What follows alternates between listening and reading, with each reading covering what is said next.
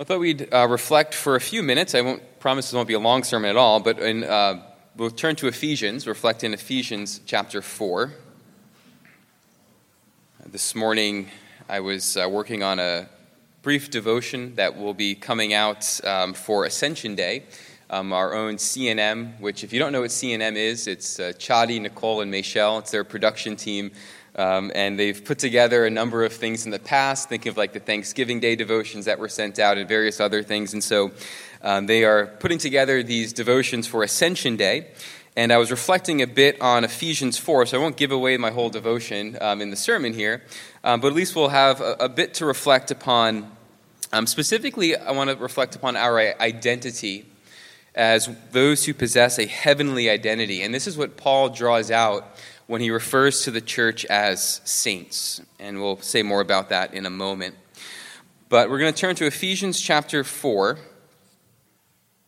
And I'll begin reading at verse 1. Actually, let me, first begin by reading Ephesians chapter 1, just Paul's opening, and then we'll turn to Ephesians chapter 4. So, Ephesians chapter 1, verse 1 and 2, it says, Paul, an apostle of Christ Jesus, by the will of God, to the saints who are in Ephesus and are faithful in Christ Jesus. Grace to you and peace from God our Father and the Lord Jesus Christ. And jumping to chapter 4, it says there, I, therefore, a prisoner for the Lord, urge you to walk in a manner worthy of the calling to which you have been called, with all humility and gentleness, with patience, bearing with one another in love, eager to maintain the unity of the Spirit in the bond of peace. There is one body and one Spirit just as you were called to one hope that belongs to your call one Lord, one faith, one baptism, one God and Father of all, who is over all and through all and in all. But grace was given to each one of us according to the measure of Christ's gift.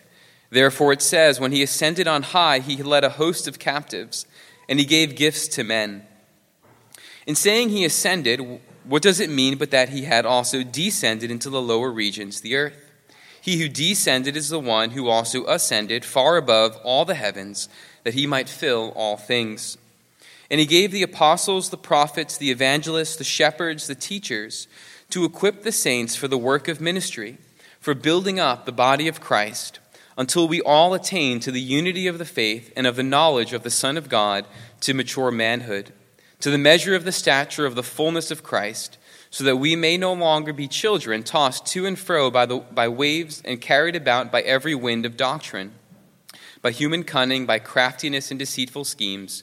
Rather, speaking the truth in love, we are to grow up in every way into Him who is the head, into Christ, from whom the whole body, joined and held together by every joint with which it is equipped, when each part is working pr- properly, makes the body grow so that it builds itself up in love. So far from God's holy word.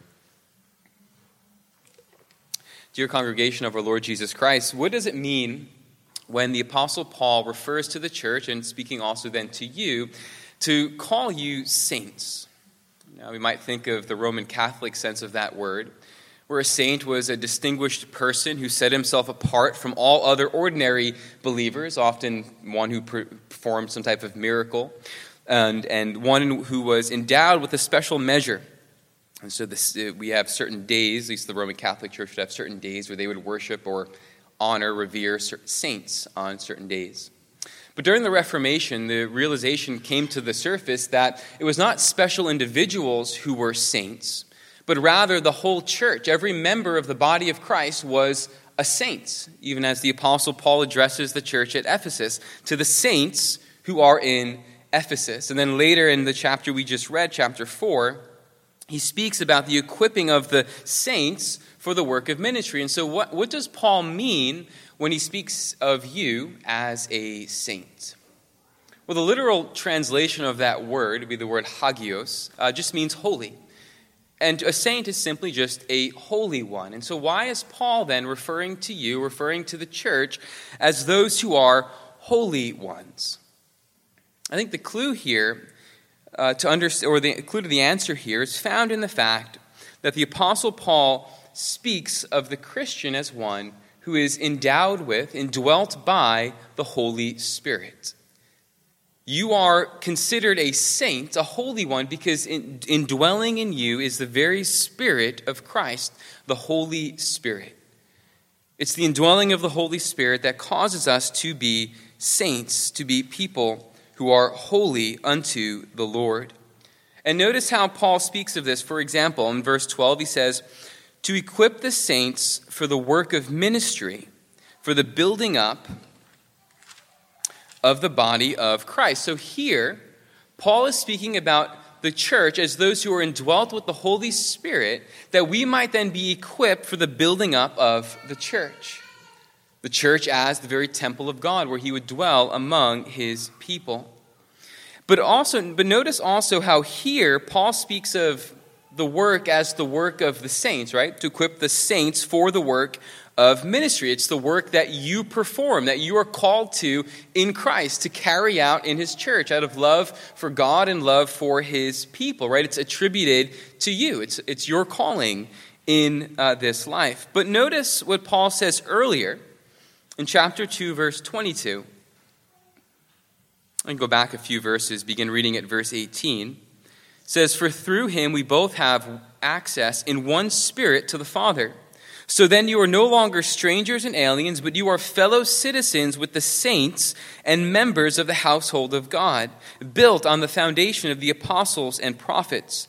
Christ Jesus himself being the cornerstone, right? So the language here is very reminiscent of the temple being built in the Old Testament, right? A cornerstone, stones being laid. The purpose here is to compare the church to the house of God, the temple where God dwells among his people. And this temple today is being built up, spiritually speaking, as people are gathered into the church. And this work takes place through the ministry of the Spirit, built upon the foundation of the apostles and the prophets. He goes on to say, verse 21 In whom, in Christ, the whole structure being joined together grows into a holy temple in the Lord. And notice verse 22 in him you also are being built together into a dwelling place for God by the Spirit. Now think about that. So here in, in chapter 2, verse 22, Paul speaks of this building project as the work of the Spirit. You also are being built together into a dwelling place for God by the Spirit. It's the Spirit who is at work, the Spirit of Christ, building the church, building the temple of God today. And yet, later, Paul says in chapter 4, verse 12, to equip the saints for the work of the ministry. So, whose work is it? Is it the work of the Spirit, or is it the work of the saints? Well, that's a false question to ask. It's a false dichotomy because it's both. It's that God accomplishes this building project through his saints who work not in their own strength and serve not in, by their own ability, but serve with the very strength of the Spirit. It's both the saints working with and by the Spirit who indwells them that we engage in the work of the church. And it's for this reason, again, that Paul wants us to recognize that our identity, then, what defines us, what motivates us, what moves us, what empowers us, is not an earthly source. And it's not found in ourselves, but rather it is the gift of heaven. It is the Holy Spirit sent out, poured out by Christ upon his church. Paul says, when Christ ascended on high, he led a host of captives and he gave gifts to men. The primary gift that, that Christ poured out upon his church is the gift of the Holy Spirit, so that we are spirit enabled, spirit empowered people to engage in the work of ministry. And this means then what seems ordinary in the church ordinary acts of love, of selflessness, of giving ourselves to one another are actually signs of the Spirit at work among us. In a world of self selfishness, in a world of people building a name for themselves, in a world of, uh, of, of Babel after Babel, the Tower of Babel being built over and over again for the glory of man and out of pride of man, in the midst of that, Christ is building his church with a people empowered by the Spirit of heaven. And it means then that we are not marked by pride but humility. We're not marked by hatred and making a name for ourselves but love, which is why Paul later in Ephesians 4 says we're being built up in love, speaking the truth in love to one another, we, build up, we are built up into Christ, who is our head. And so then, when we think about our position, our role, our calling in the church, we're to realize first and foremost that the ascension of Christ means that I have been gifted with the Holy Spirit not to build a name for myself, but to serve one another out of love. And it means also then that what I am building and what I'm striving for in the church is not to be compared to what I see around me on the earth. The church stands unique. That's the power of the church on, the, on earth today, is that we don't adopt the ways and the means and the practices of the organizations and nations around us. We stand as a unique people because we are uniquely endowed with the very Spirit of Christ. And therefore, it's within the church that the glory of Christ, the glory of heaven itself, shines forth. And this, again, is caught up in your very identity as a saint, as a holy one. Your life is now bound for the promised land, as that old hymn goes. Your life is now caught up in the heavenlies with Christ, as Paul says in chapter 1, that we have been seated with Christ in the heavenly places. And therefore, we engage in the work as if heaven is here on earth. We engage in this work by the Spirit of Christ, enabling us and strengthen us. And therefore, this ought to give us great courage, and it, also, it, ought, it should give us um, confidence and boldness to, to serve the church out of love, not to remain on the peripherals, not merely to take and, and, and receive, but to give myself for the sake of the body of Christ, the church, and to aim for not likeness to the world around us and not the applause of the world around us, but to aim for heaven and to walk in this very spirit of Christ. Your identity in Christ is one who is a saint, a holy one, one devoted to God. And as those devoted to God, we're devoted also then to one another, to build up the church in the very power of the Spirit of Christ, the Spirit of the one who has ascended on high, and the Spirit of the one who is reigning and ruling over all things.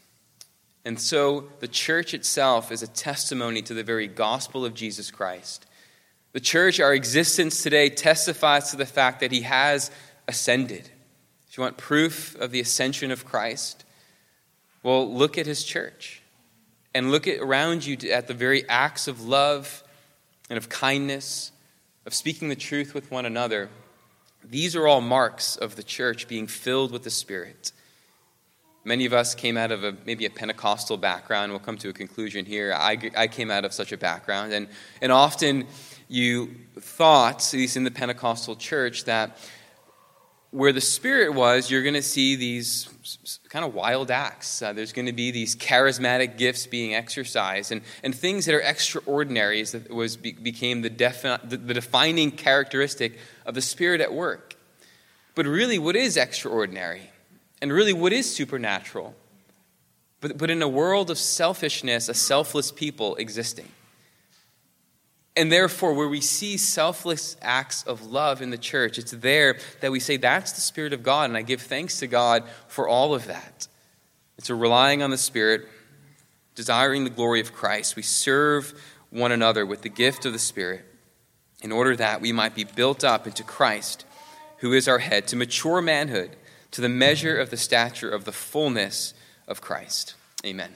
Let's pray. Our Heavenly Father, thank you that you have sent uh, your only Son, the Lord Jesus Christ, who came, lived a perfect life of righteousness for us in our place, who died a death uh, that we deserved in our place, who was raised for us and who has also ascended for us and has sent his Spirit for us that we might walk in the newness of life, to walk in the very power of heaven itself and so help us, Lord, in the midst of a world that desires to be conformed to it, uh, a, a, conformity to the spirit of the age. Help us not to be conformed, but to be renewed in our minds, that we might walk as those who are saints, holy ones, devoted to you in the power of the Holy Spirit. And may that look like us serving one another out of love for each other.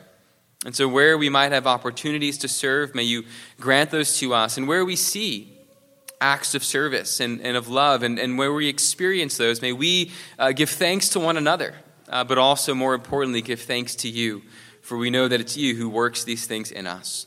And so may your church here at Messiah's Reformed Fellowship be a light in this dark world. May we shine forth the glories and light of heaven, that others may be attracted, and it might draw the, um, all men uh, to Christ, uh, to know him, and to know the transforming power of what it means to belong to him as well. And so, Father, we pray that you would accomplish these things for the glory of your name. And we pray this all in Jesus' name. Amen.